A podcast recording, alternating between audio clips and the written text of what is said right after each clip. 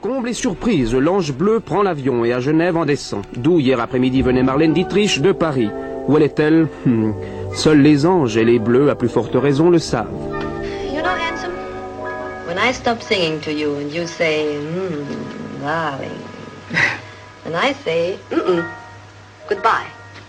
You don't get drunk and row and fight. You're a nice man. It's the judgment of this That's court. what I mean. Le soleil pour elle est en maison 5 et la maison 5 c'est la maison des jeux et des amours.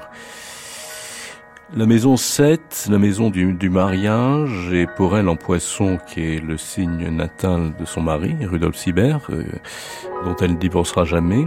La maison 10 euh, qui est la maison du destin professionnel accueille Neptune, maître des rêves et des illusions, et Pluton, maître des fascinations et des bouleversements. Et cette maison professionnelle se trouve en Gémeaux. Et Gémeaux, c'est le signe de Joseph von Sternberg. On aperçoit un morceau de main et la lumière, elle est sur quoi? Elle est juste sur la manchette. Donc, Mr. Marlène. Castles in Spain are very beautiful, but they don't last. They blow away. And then comes reality. Reality. We love each other, that's reality. No. It's a dream. Marlène Dietrich, les plus belles jambes du monde, est après quelques minutes repartie pour une destination inconnue.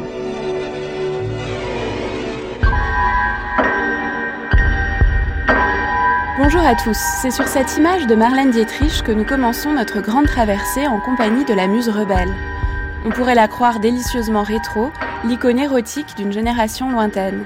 Mais Marlène était aussi, ou plutôt est toujours, une source d'inspiration inépuisable. Avec Marlène Dietrich, nous allons nous promener des cabarets berlinois au plateau de la Paramount, des pinèdes du Cap d'Antibes au café parisien, et des baraquements où elle chantait pour les soldats américains aux ruines de Berlin en 1945. Bref, c'est le siècle tout entier que nous vous proposons de parcourir avec Marlène Dietrich. À 10h, dans notre table ronde du jour, il sera question de la fabrique de la star, cette fameuse usine à rêve hollywoodienne. Puis à 11h viendra le temps du documentaire, avec un portrait de notre muse rebelle intitulé Marlène, une femme allemande. Mais pour le moment, place à notre première séquence d'archives qui va retracer l'existence de Marlène Dietrich, de Schöneberg à l'Ange Bleu. Coming. Sit, Daddy. You bet.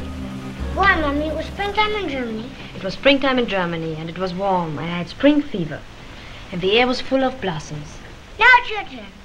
Well, let's see. I was out with some other students on a walking trip, and pretty soon we came to a dragon. And what do you suppose we saw? What? Imagine. Half a dozen princesses taking a bath. And what did you do when you saw him? Oh, I told him to go away. And did he? He did not. Leise zieht durch mein Gemüt liebliches Geläute. Klinge, kleine Marlène Dietrich, quelle est la définition en allemand du nom de Dietrich? Est-ce qu'il a vraiment un sens particulier? Oui, en allemand, c'est le nom d'une clé qui ouvre toutes les serrures. André Parino, 1963. Pas une clé magique du tout, un objet très réel dont la fabrication exige une grande habileté. Est-ce que vous vous appelez réellement Marlène? Oui, je m'appelle réellement Marlène, ça vient du nom Marie-Madeleine. Et comme c'était trop long quand je suis allée à l'école, ma mère a tiré ensemble euh, le mar de Marie et le laine de Madeleine. Pour que nos auditeurs vous connaissent mieux, j'aimerais que vous acceptiez de leur révéler un point de votre caractère. Êtes-vous optimiste? Oui, oui.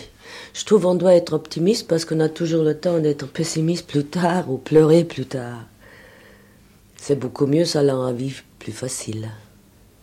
Avez-vous le sens de l'humour, Marlène Dietrich? Ah oui, parce que je suis née à Berlin. Berlin, c'est une ville comme une petite île en Allemagne, parce que les Allemands ne sont pas très célèbres pour leur sens de l'humour. Mais les Berlinois ont un sens de l'humour de merveille. Et ça m'a permis de vivre comme j'ai dû vivre, très souvent dans la tristesse et très souvent sans mon pays. Et ça m'a sauvée. Quel est le sens de l'humour des Berlinois? Est-ce qu'on peut essayer de le caractériser? Oui, on rit en face de la grande tragédie, on, On essaye de rire à soi-même, ne pas se prendre trop au sérieux naturellement, mais aussi de trouver les points drôles dans tout ce qui arrive et c'est ça qui vous sauve, si vous pouvez rire même en face de la grande tristesse. Le courage de rire dans les pires moments. Oui.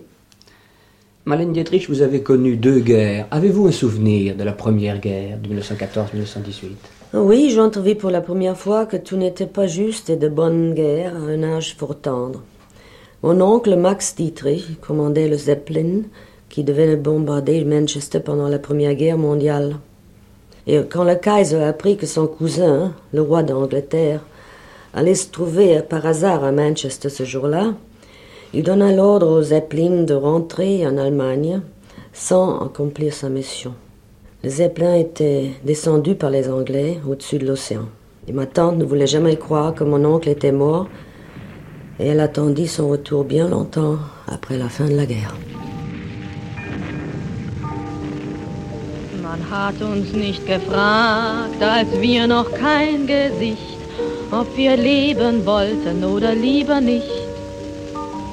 Jetzt gehe ich allein durch eine große Stadt und ich weiß nicht, ob sie mich lieb hat. Ich schaue in die Stuben durch Tür und Fensterglas und ich warte und ich warte auf etwas. Wenn ich mir was wünschen dürfte, käme ich in Verlegenheit, was ich mir denn wünschen sollte, eine schlimme oder gute Zeit. Wenn ich mir was wünschen dürfte, möchte ich etwas glücklich sein. Denn wenn ich gar zu glücklich wär, hätte ich Heimweh nach dem traurig sein.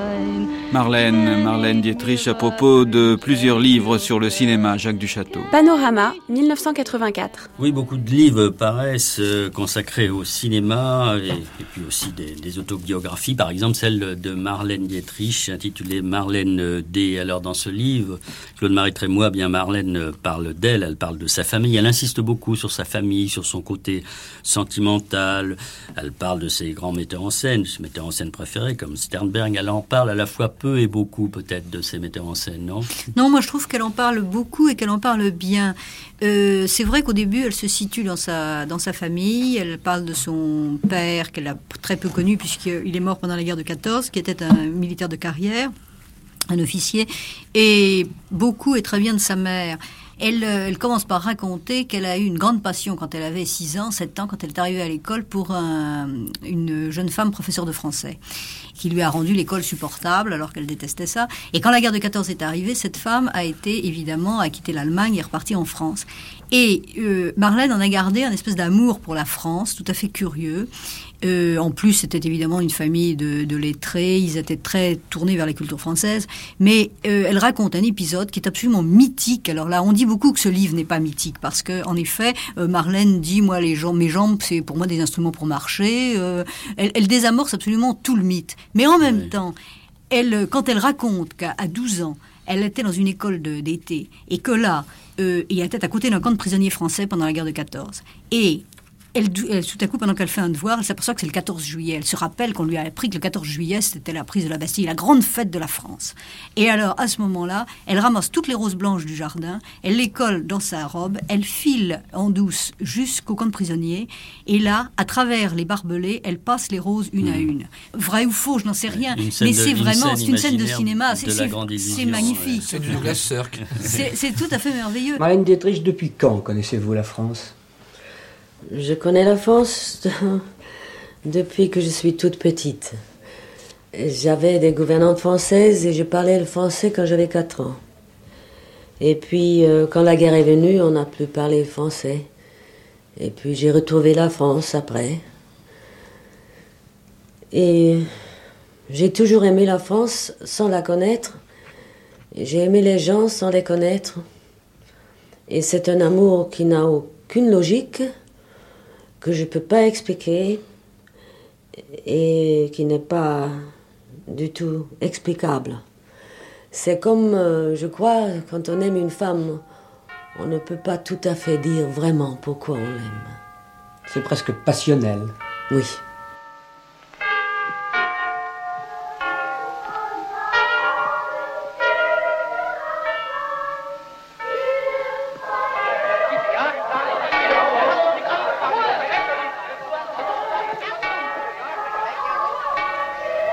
Étiez euh, jeune fille et enfant, étiez-vous une bonne camarade? C'est-à-dire, faisiez-vous partie d'une bande ou étiez-vous d'un caractère un peu indépendant? Il n'y avait pas de bande chez nous, non. J'étais assez seule, je crois.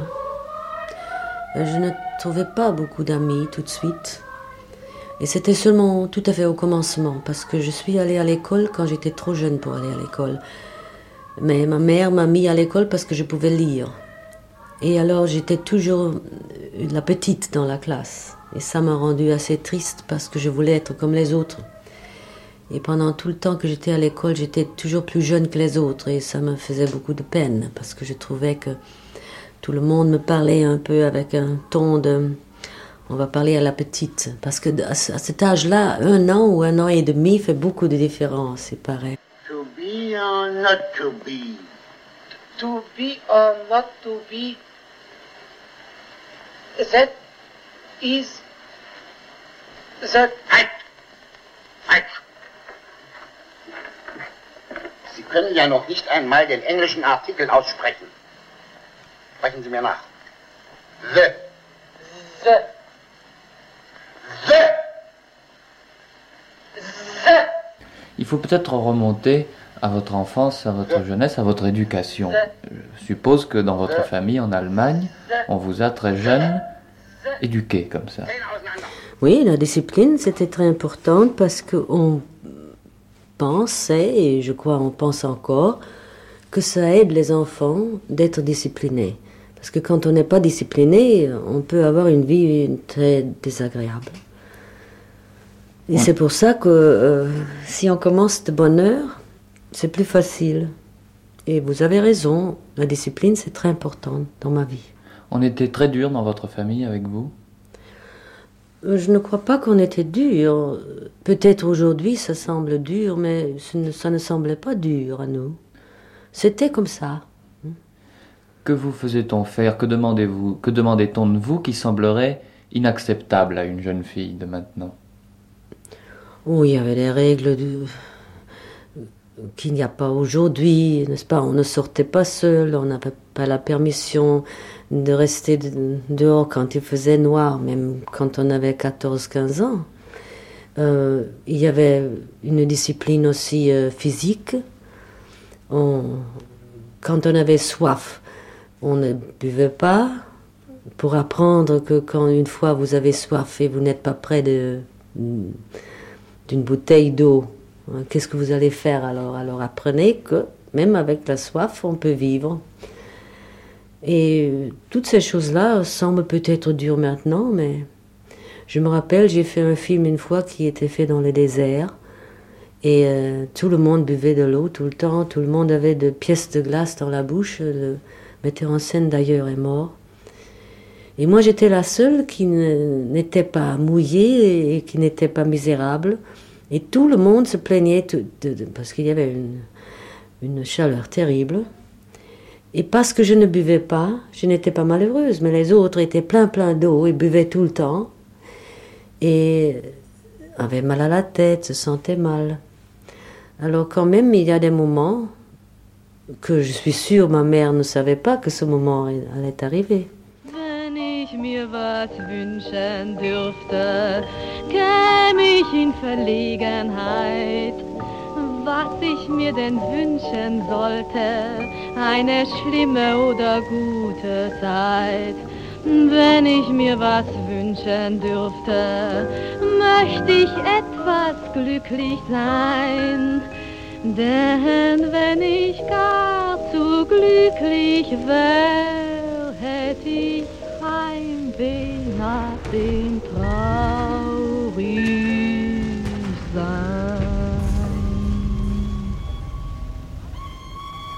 C'était la guerre mondiale. Louis La première. Oui. C'est pourquoi j'étais élevé par des femmes uniquement. Les hommes étaient tout au front. Étant enfant, on ne se rend pas compte des grands malheurs. On voit que sa mère est triste, on sait aussi qu'il n'y a pas de sucre, pas de dessert. On est triste ensemble, mais pour différentes raisons. On comprend peu à peu que l'arrivée du courrier est tout ce qui importe. La joie ou peut-être la tristesse. Alors vous n'avez pas eu une enfance heureuse? Au contraire. Ma mère a rendu tout le monde heureux. Elle faisait venir et habiter chez nous toutes les femmes de la famille qui avaient perdu leur mari, et notre grande maison était vivante et tranquille en même temps. Chacun faisait son devoir. Moi, en revenant de l'école, je faisais mes études, piano et violon, et après mes travaux pour l'école. Une demi-heure de promenade, dîner et au lit à 7 heures. Journée remplie, sans problème, sans complications. Nous parlons de la guerre de 14-18 et c'est quand même étonnant aujourd'hui de vous entendre dire, Marlène, c'était tranquille. Mais oui, c'était tranquille pour les enfants jusqu'au jour où mon père a été tué au front et j'ai compris que j'ai compris tout d'un coup la misère de la guerre. C'était avant la fin de la guerre Oui, bien avant la fin. À la fin de la guerre, j'avais presque 13 ans et je comprenais un peu mieux la vie, mais pas tout à fait naturellement. La vie continuait chez nous comme d'habitude. Ich hatte eine wunderschöne Kindheit, auch wenn ich keinen Vater hatte. Auch wenn meine Jugend vom Krieg überschattet war. Meine Jugend war schön. Ich lernte und wurde erzogen, ohne durch die guten Dinge verwöhnt zu sein. Und so war ich gut aufs Leben vorbereitet. J'ai eu une enfance merveilleuse, même si je n'ai pas eu de père, même si ma jeunesse a été ombragée par la guerre. Ma jeunesse a été belle. J'ai appris et été élevé sans être gâté. Ainsi, j'ai été bien préparé à vivre. Puisque nous en sommes à parler, Marlène Dietrich, des choses que vous aimez, euh, j'aimerais que vous nous parliez de la musique. Vous avez commencé euh, votre carrière, si, si, on peut dire, par la musique. André Parino, 1963. C'était pas une carrière, c'était une euh, profession parce que j'étais douée pour le violon, la musique, l'oreille dont on a besoin pour le violon. Et euh, ma mère aimait bien ça. Et j'ai étudié la musique pendant que j'étais à l'école très durement. Et puis un jour, je suivais mal à la main et je n'étais plus violiniste. Et euh, c'était les sonates euh, pour le violon de Bach. Et j'aimais beaucoup Bach à ce temps-là. Mais après, quand je n'ai pu plus jouer le violon, je n'aimais plus Bach. Je détestais Bach, jusqu'à maintenant. Pourquoi? Parce qu'il vous échappait? Non, parce que je me suis fait mal. C'est un mauvais souvenir, donc. Oui. Et quels sont les musiciens que vous aimez? Musiciens Oui, enfin, compositeurs. Compositeurs. Debussy, Ravel, Stravinsky, Richard Strauss. Vous avez des regrets d'avoir dû abandonner cette carrière musicale? Oui, je crois. Je n'ai pas de regrets. C'est peut-être un rêve qui était cassé, un des seuls d'ailleurs, Dieu merci. Parce que j'aimais beaucoup la musique et quand, comme je n'ai pas pu être violiniste, je savais que ma mère était très, très triste de ça. Je crois que c'était l'effet que ça m'a fait que j'ai regretté beaucoup ça. Vous auriez pu, à votre avis, faire une carrière de musicien? On disait oui. On disait oui, mais mes, mes instituteurs disaient j'avais beaucoup de dons pour le violon.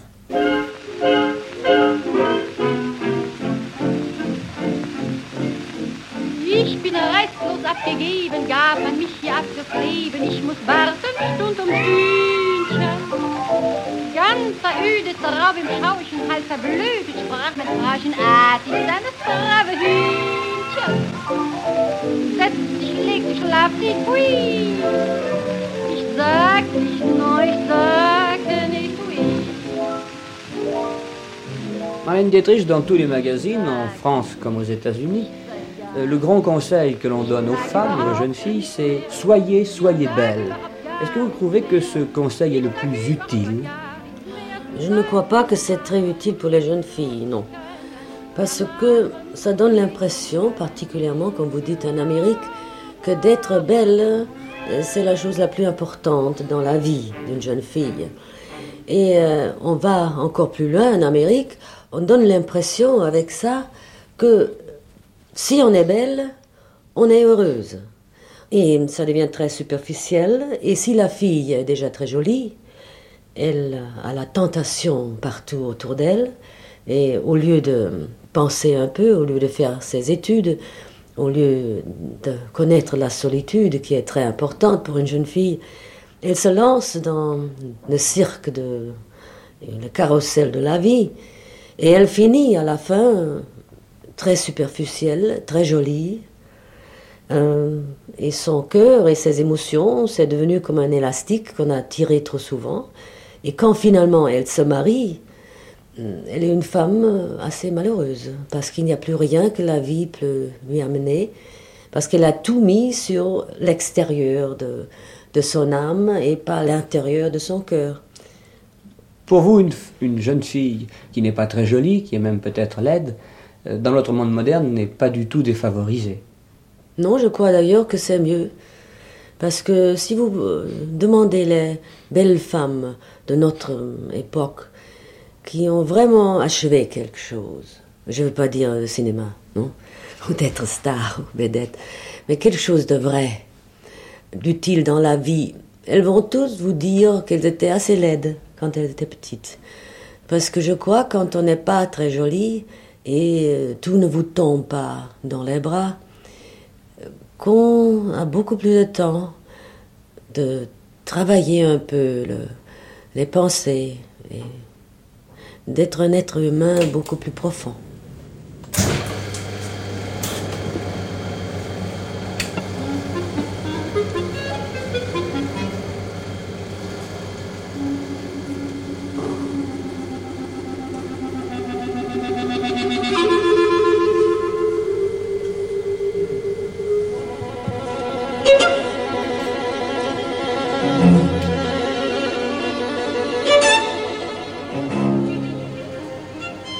Sternberg découvre euh, Marlène dans l'Ange Bleu en, en 1930, en 1929. euh, Dominique Rabourdin, on dit que c'est le premier film de Marlène. euh, 1993. Elle en a déjà tourné une quinzaine à partir de 1922. Elle a fait de la figuration, mais elle a fait quand même cinq ou six rôles en vedette. euh, et le personnage de l'Ange Bleu était quasiment là, puisque elle, elle avait, elle a fait, fait et au théâtre et au cinéma des rôles de femme fatale. Elle était déjà habillée en homme. Elle avait des costumes très sophistiqués, elle jouait dans des décors tout à fait raffinés, on travaillait beaucoup l'éclairage en fonction de sa personnalité, donc euh, tous les éléments de l'Ange Bleu sont déjà là dans les films muets de, de Marlène. Il y en a un d'ailleurs qui est tout à fait magnifique, c'est en 1929, c'est un des, le dernier muet d'ailleurs, c'est Le navire des hommes perdus de Maurice Tourneur, euh, où Marlène apparaît euh, en aviatrice, en combinaison de cuir noir, dans un navire où il y a uniquement des, hommes, et c'est un, c'est un film tout à fait, tout à fait passionnant, très réussi, et c'est un où elle est déjà une vedette à part entière, et non seulement une vedette allemande, mais une vedette européenne. Je veux dire, avant l'Ange Bleu, Marlène euh, est la, vedette de cinq ou six films de toute première importance, et quand, quand Sternberg la découvre, l'impose plus exactement pour l'Ange Bleu, elle est tout à fait célèbre euh, à la fois au cinéma et au théâtre euh, et au cabaret. Elle a enregistré des disques, elle, est, chanteuse, elle est danseuse.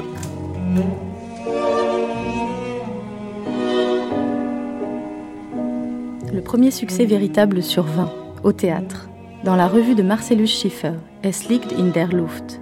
La Dietrich, tendre, sensuelle, abandonnée, apparut soudain aux côtés de la provocante Margot Lyon, désinvolte, suggestive, à l'esprit masculin. Elle seule pouvait être ainsi habillée en noir, porter un si formidable chapeau et des boucles d'oreilles aussi extravagantes. Elles chantaient toutes les deux la chanson des amis. C'était un duo dans lequel le charme de l'une augmentait sans cesse celui de l'autre. À partir de ce moment, au théâtre, on a commencé à parler de la Dietrich. Manfred Georg.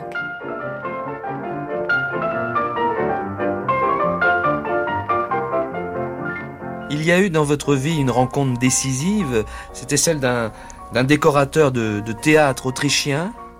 Ah oui, c'est un garçon autrichien. Roger Vivier. Il était un dessinateur 1994. qui dessinait pour les Folies Bergères, pour le, le théâtre, pour l'opéra d'Hambourg, Berlin.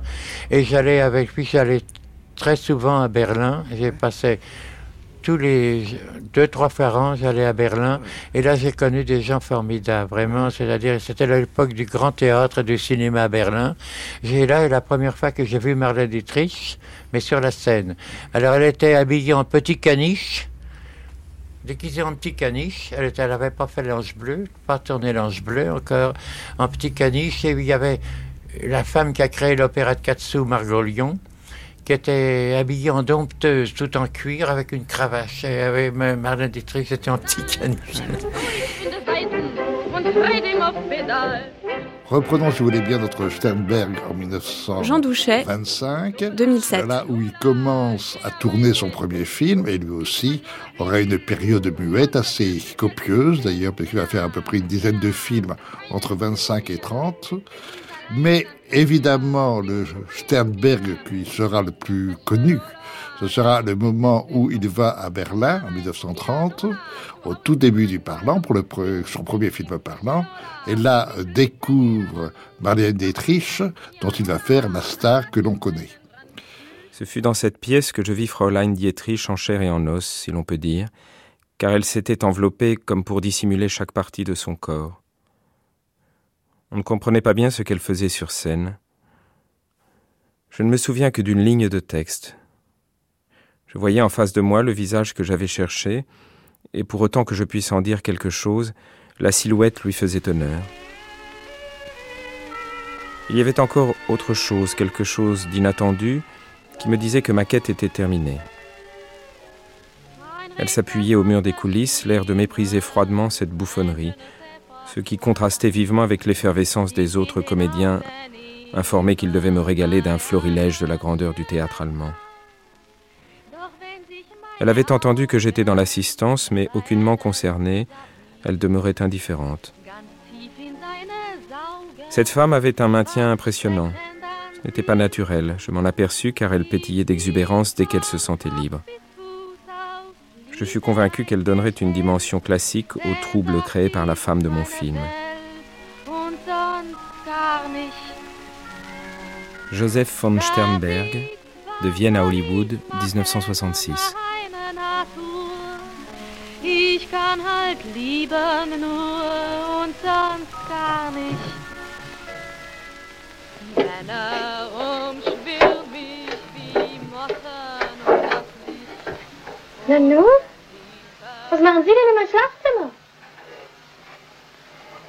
Sie sind also die Künstlerin Lola Lola.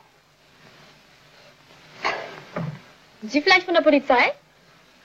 Sie irren, mein Fräulein. Ich bin Dr. Emanuel Rath, Professor am hiesigen Gymnasium. Was wollen Sie denn eigentlich hier? Ich bin hier in amtlicher Eigenschaft. Sie verführen meine Schüler. Ausgerechnet. Denken Sie, ich habe hier einen Kindergarten?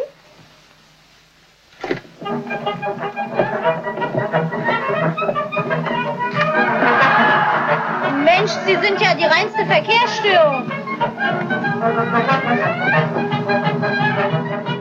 Marlène Dietrich, il y a une question qu'il faudrait, je pense, élucider parce qu'elle intéresse sûrement euh, beaucoup d'auditeurs. C'est comment vous a découvert et choisi le célèbre metteur en scène de l'Ange Bleu, Van Sternberg J'ai joué un tout petit rôle dans une pièce euh, comme Reinhard, euh, où j'étais à l'école de Reinhard. nous faisait toujours jouer. C'était des tout petits rôles. On amenait une lettre on disait les chevaux sont prêts, monsieur, ou quelque chose comme ça. Et il était venu voir une pièce où un très bon acteur, Hans Albers, jouait, et aussi la femme Rosa Balletti, qu'il a choisi pour le film qui venait de l'Amérique pour faire. Et c'était dans un théâtre où je venais seulement pour le deuxième acte, pour dire deux ou trois mots. Mais à ce temps-là, Reinhard avait essayé que quand l'homme chantait une chanson, parce que c'était une pièce avec la musique, que la femme restait sur la scène. Dans la tradition de ce temps-là, on laissait seule l'homme qui chantait. Mais il a dit non, j'aimerais bien que la femme reste sur. Et j'ai resté là, en écoutant la chanson. Et c'est là où M. Van Sternberg m'a vu. Et il a aimé la façon dont j'écoutais. Jusqu'à ce jour-là, je ne sais pas ce qu'il a vu dans moi là. Très souvent, il m'a dit euh, Fais donc comme tu as fait là. Et je n'ai jamais pu le faire parce que je ne savais pas ce que j'avais fait. Et alors là, on dit toujours qu'il est venu dans les coulisses et c'est pas du tout vrai. Le jour après, j'ai eu un coup de téléphone de la compagnie qui faisait un film et on m'a demandé de venir. Et moi, je suis venue là-bas parce que je me suis dit, je connais pas un rôle petit dans ce film parce que tout le monde savait quel film il ira faire. Et c'est là où il m'a dit que je jouerais le rôle principal du film. Alors je me suis levée, j'ai dit, c'est pas possible parce que moi, je suis à l'école de Reinhardt, je ne peux pas jouer un grand rôle. Et, alors, il a fait un essai avec moi, pas comme il le disait pour se prouver à lui, mais pour prouver à moi. Et aussi d'ailleurs à la compagnie qui faisait le film, parce qu'ils voulaient non plus de moi. Alors, eux et moi, on était tout à fait d'accord ce temps-là. Mais lui, il a quand même fait ce qu'il voulait. Et finalement, après beaucoup de batailles, il a eu du succès et moi j'ai joué le rôle. D'ailleurs pour très peu d'argent et je n'étais pas au-dessus du titre qu'on croit maintenant. On m'a mis au-dessus du titre beaucoup plus tard.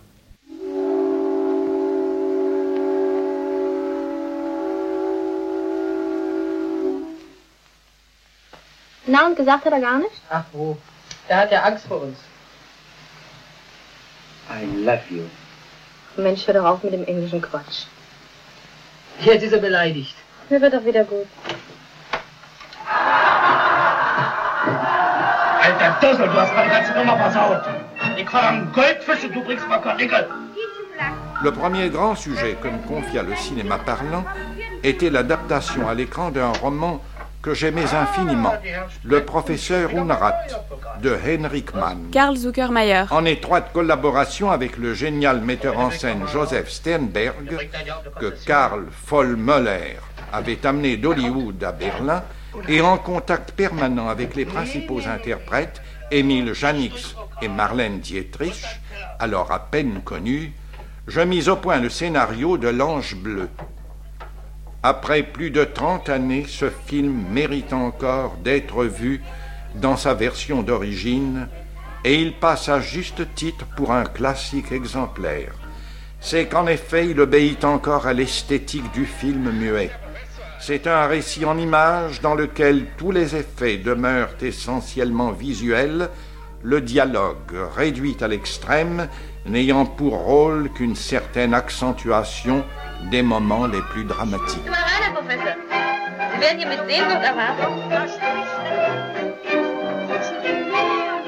Et le livre est extrêmement différent, euh, Yann Richard. Oui, le livre est différent, c'est-à-dire que Sternberg, en fait, il n'a pris que la première moitié du livre. Les mardis du cinéma, 1959. Euh, ce qui se passe, c'est qu'on a effectivement un professeur qui connaît donc une actrice, mais qui se marie avec elle dans le roman de Heinrich Mann, et qui est amené à monter une espèce de tripot. Et euh, toute la deuxième partie du livre est très différente, d'abord parce que cette actrice a euh, un enfant, et d'autre part euh, parce que le professeur Unrat est arrêté par la police. En fait, c'est la fin d'un tyran, et ce que veut montrer Heinrich Mann, c'est l'opposition entre la tyrannie représentée par le professeur Unrat, on trouve là, à travers le nom ordure, le rapport qu'il a mis en scène aussi dans le sujet, c'est-à-dire le lien avec le pouvoir, au fond, c'est un sujet, le professeur Unrat. Et de l'autre côté, l'art. Et d'ailleurs, ce qu'il y a de très intéressant, c'est que le personnage ne s'appelle pas Lola Lola, et elle est toujours désignée comme l'artiste Fröhlich. L'artiste Fröhlich, au fond, l'opposition qui apparaît à travers le livre de Heinrich Mann. Fröhlich euh, a un sens bien précis. Oui, bien sûr. Ça vient de Fro, Fro, la joie. La joie. Bon. Et des formations de Frau également, la femme. Oui, euh, évidemment, mais encore que le côté euh, disons, sexuel, de la sexualité du personnage apparaissent beaucoup moins dans le roman que dans le film. Je crois que Sternberg a, accentué tout ce côté-là. Non, l'opposition essentielle pour Heinrich Mann, c'est celle qu'il y a entre le pouvoir C'est un homme de pouvoir, d'ailleurs le terme est utilisé, et euh, l'art. Et au fond, c'est le revers de la médaille. Cet homme de pouvoir va tomber euh, sous euh, la fascination, la séduction de l'art et va sombrer complètement. J'aimais bien l'idée de la première partie du roman. Je rencontrai Heinrich Mann et lui demandai s'il voyait une objection à ce que je change la structure de l'histoire en éliminant et en rajoutant ce qu'il me semblerait bon. Je lui parlais de mon projet d'intituler le film L'Ange bleu, de changer le nom de la fille en Lola et de modifier complètement la fin en faisant retourner le professeur dans sa classe pour y mourir. Mann n'avait rien contre. Il me dit même qu'il avait pensé à de tels changements et me donna carte blanche pour modifier ou ajouter tout ce qu'il me semblerait souhaitable. Tout le monde était enchanté que j'ai décidé de rester pour tourner un film. Jannings était aux anges et Robert Liebman fut chargé de mettre mon projet sur le papier de façon à ce que l'équipe technique puisse préparer les décors, le budget et le plan de travail. En transposant le roman en film, mes exigences en matière de poésie visuelle me firent introduire le personnage du clown, ainsi que toutes les scènes et les détails qui amènent le professeur à se retrouver en camisole de force. Chez Sternberg, il y a absolument la volonté de représenter le caractère de ascensionnel ou au contraire de descente. Jean Douchet, qui est 2007. Euh, donné physiquement, c'est-à-dire au fond. Par exemple, si on prend l'ange bleu, l'ange bleu va se jouer sur cette idée. Un professeur, le professeur Unrat, sera au sommet euh, de la respectabilité, donc euh, de l'estime de, lui-même et surtout l'estime que les autres lui portent. Et en revanche, euh, Lola, jouée par Marlène Dietrich, elle, et c'est vraiment la femme du peuple, vulgaire, d'une sexualité honteuse, etc. Et qu'on va assister dans le film à une sorte d'échange. Ce sera le professeur Unrat qui va descendre et ce sera Lola qui va monter. C'est-à-dire, en d'autres termes, ce que représente euh, Sternberg, c'est l'idée, et c'est pas pour rien que dans le film, le début même du film de l'Ange Bleu, ça commence par des escaliers où on monte chez le professeur Honrat, et en revanche, à la fin du film, la chute, la déchéance de ce professeur sera quand même accompagnée d'une montée d'escalier, mais qu'il retrouve ensuite dans, dans une classe qui est mort, victime d'un sentiment profond de déshonneur, puisqu'il a quitté la fonction noble qui était la sienne, celle de professeur. Das kann doch wohl nicht Ihr Ernst sein. Es ist mein vollständiger Ernst. Ich verbitte mir jede weitere Bemerkung.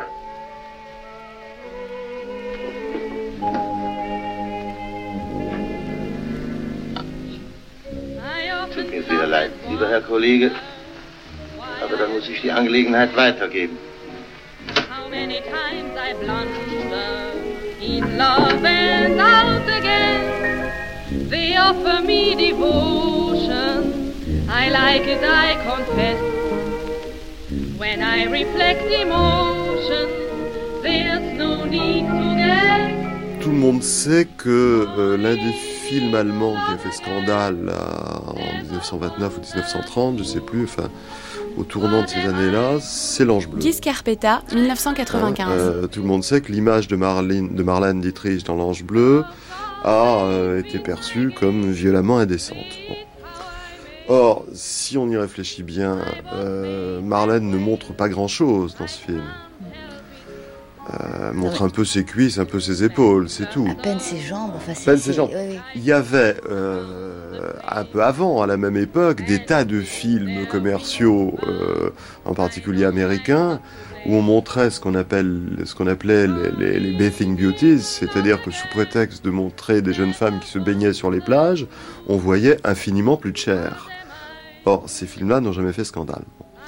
Donc, euh, on doit, à mon avis, en conclure que ce qui fait scandale, c'est pas la nudité de Marlène ou sa semi-nudité, c'est le fait que c'était la première fois euh, que dans l'histoire de la représentation, euh, dans l'histoire de la représentation, pas seulement du cinéma, que des parties du corps dénudé étaient associées à la voix.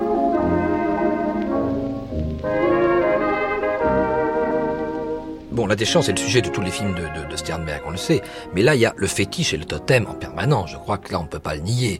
C'est-à-dire que, que, la sexualité ne peut passer par que fétiche et totem. Les mardis du cinéma, 1959. Je prends comme exemple la première fois que nous voyons Marlène chanter sur la scène.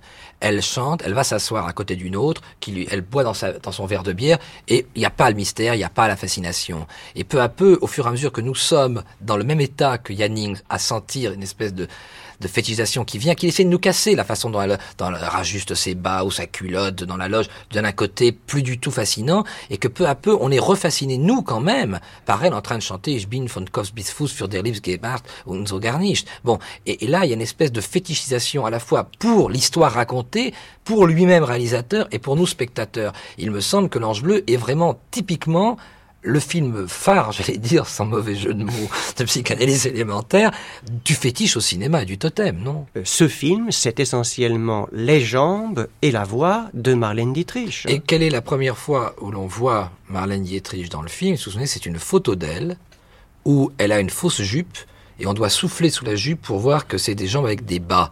Je crois qu'on a été rarement aussi loin dans l'apparition d'un fétiche en tant qu'élément cinématographique, en tant que personnage, que dans ce film-là.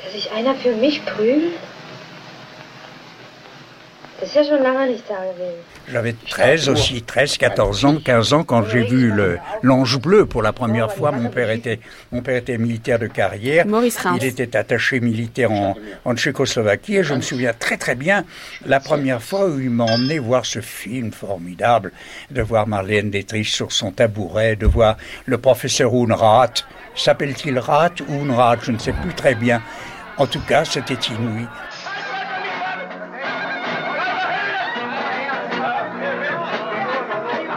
On entend dire, comme Marlène était belle dans l'Ange Bleu. Mhm.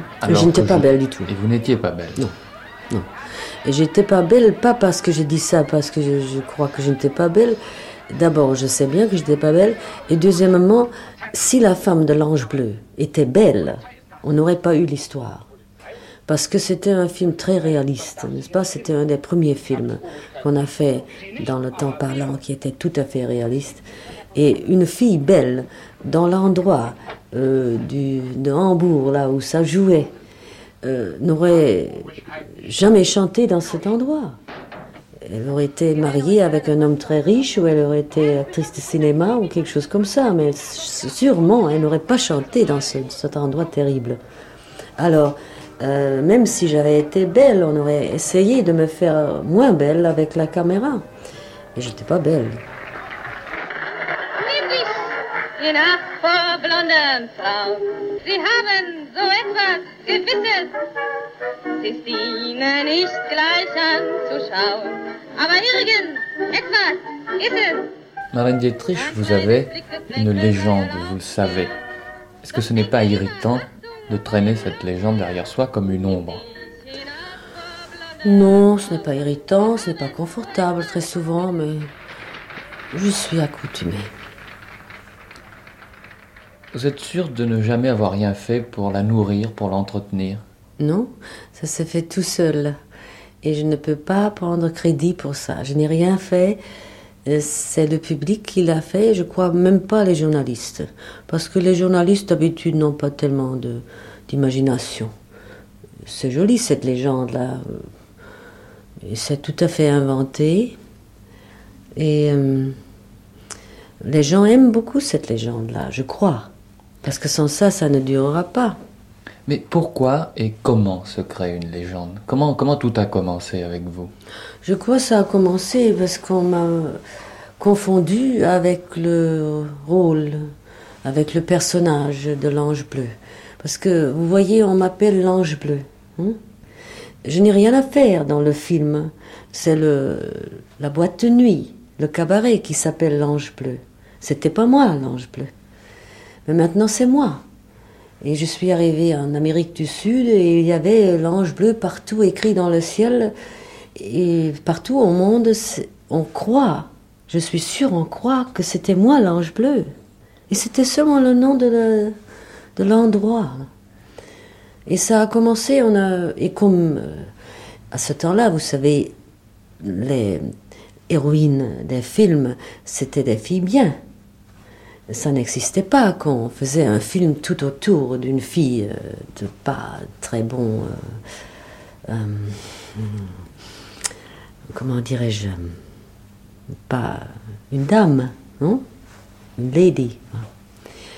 Parce qu'à ce temps-là, ce n'était pas la coutume. Alors c'était le premier film où quand même ça tournait autour d'une femme euh, de mauvaise habitude, de mauvaise euh, morale. C'est ça? Et ça a impressionné beaucoup les gens. Et rien n'était fait à la fin du film de montrer qu'elle avait quand même bon cœur. Elle est restée comme ça tout à fait intacte. Une fille qui quand même a fait beaucoup de mal, à cet homme. Et quand même, elle était si euh, vitale et tout à fait naturelle en ce qu'elle faisait qu'on ne lui en voulait pas. Et ça, c'était le, grand art du metteur en scène de faire ça, parce qu'on aurait pu aussi montrer une fille terrible qu'on détestait à la fin. Qu'on ne l'a pas détestée, c'était parce qu'on montrait qu'elle ne faisait pas ça de volonté et que c'était quand même une chose très, très naturelle pour elle. Et alors, comme ça, c'était la première fois qu'un caractère comme ça était sur l'écran, dans un rôle si important, ça a fait beaucoup d'impression. Et comme moi j'étais inconnue, si j'avais déjà été connue avant le film, euh, la légende ne serait pas faite. Mais on m'a confondu alors avec ce personnage. Et on a toujours cru que j'étais comme ce personnage. Euh, même des gens très intelligents, même de la profession Lubitsch. Quand je suis arrivée en Amérique, il me parlait de Berlin et il m'a demandé où j'étais née. Et je lui ai dit que j'étais née à l'ouest, ce qui est la bonne partie de Berlin, était. Alors il m'a dit, me racontez pas des histoires, vous n'êtes pas né à l'ouest. Comme vous parlez dans le film, vous venez du nord. C'était la, la direction de la région de Berlin où il y avait les pauvres gens qui ne parlent pas un, allemand si pur. Alors, je lui ai dit, mais non, ce n'est pas vrai. C'est lui qui ne voulait pas même croire que je n'étais pas la fille du film. Alors, si ça peut arriver à un metteur en scène de cinéma si grand que Lubitsch, vous pouvez bien croire que les gens ont cru que c'était moi. Alors on s'est fait cette idée que c'était moi. Lola, der Liebling der Saison. Ich habe ein Pianola zu Hause in meinem Salon. Ich bin die fesche Lola, ich lieb ein jedermann. Doch an mein Pianola, da lass ich keinen ran. Ich bin die fesche Lola. Après l'ange bleu, Marlène, la UFA n'a pas exercé son droit d'option sur vous. Louis Boson. La Paramount vous propose un contrat, vous l'acceptez. La UFA a raté une occasion exceptionnelle. Oui, c'est mon avis aussi.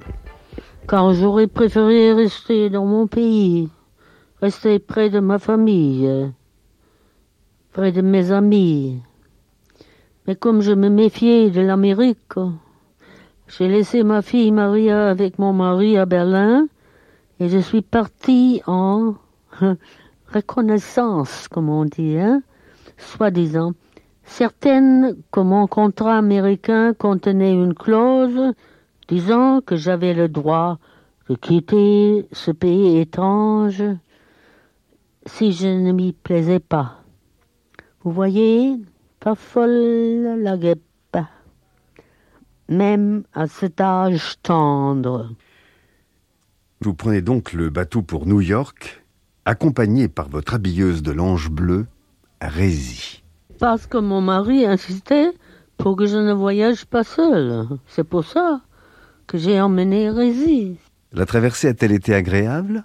Oui, oui. Sauf que la mer était mauvaise et Rézy naturellement malade. Pourquoi naturellement? Oui, parce que toutes les femmes de chambre sont habituellement malades pendant une traversée aussi longue. Mais la pauvre Rézy, en étant malade, elle avait perdu ses dentiers, à jamais victime des vagues. Et, que s'est-il passé à votre arrivée à New York? Tout ce qui m'intéressait, c'était de trouver un dentiste pour ma pauvre Résie, qui refusait, même en face des douaniers, d'ouvrir la bouche. Il y a dû avoir une grande réception organisée par la Paramount en votre honneur? Oui, oui, oui. Mais je les ai fait attendre. Et ils ont attendu Bien sûr, c'est leur métier d'attendre, non? Alors une fois Rési rescapé, vous êtes parti pour la Californie et votre destin inconnu. Oui. Ce fut un long voyage dans un train assez luxueux. Monsieur von Sternberg est venu nous rencontrer à mi-chemin. Il n'y avait pas d'air conditionné comme aujourd'hui. Et la chaleur a presque étouffé Rizzi avec ses dentiers tout neufs. Et vous ne parlez jamais de vous-même? Non, je ne me trouve pas intéressante, qu'est-ce que vous voulez on a trouvé une maison très jolie, style espagnol, comme partout là. Et on a commencé tout de suite à faire la cuisine. On s'est installé, comme on le fait en vacances, provisoirement, sans penser si cela durerait un an ou beaucoup de mois. Toujours les yeux sur Joseph von Sternberg, qui acceptait toutes les responsabilités des femmes venues de loin. C'est le Bremen. Oui, c'est, on suppose que c'est le Bremen. En fin de compte, c'est le Queen Elizabeth. Patrick Jeudi. Son d'origine. 1993.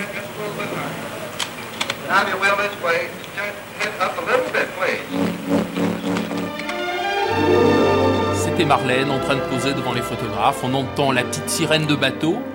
On entendait les annonces dans le port de New York et ce sont des sons véridiques.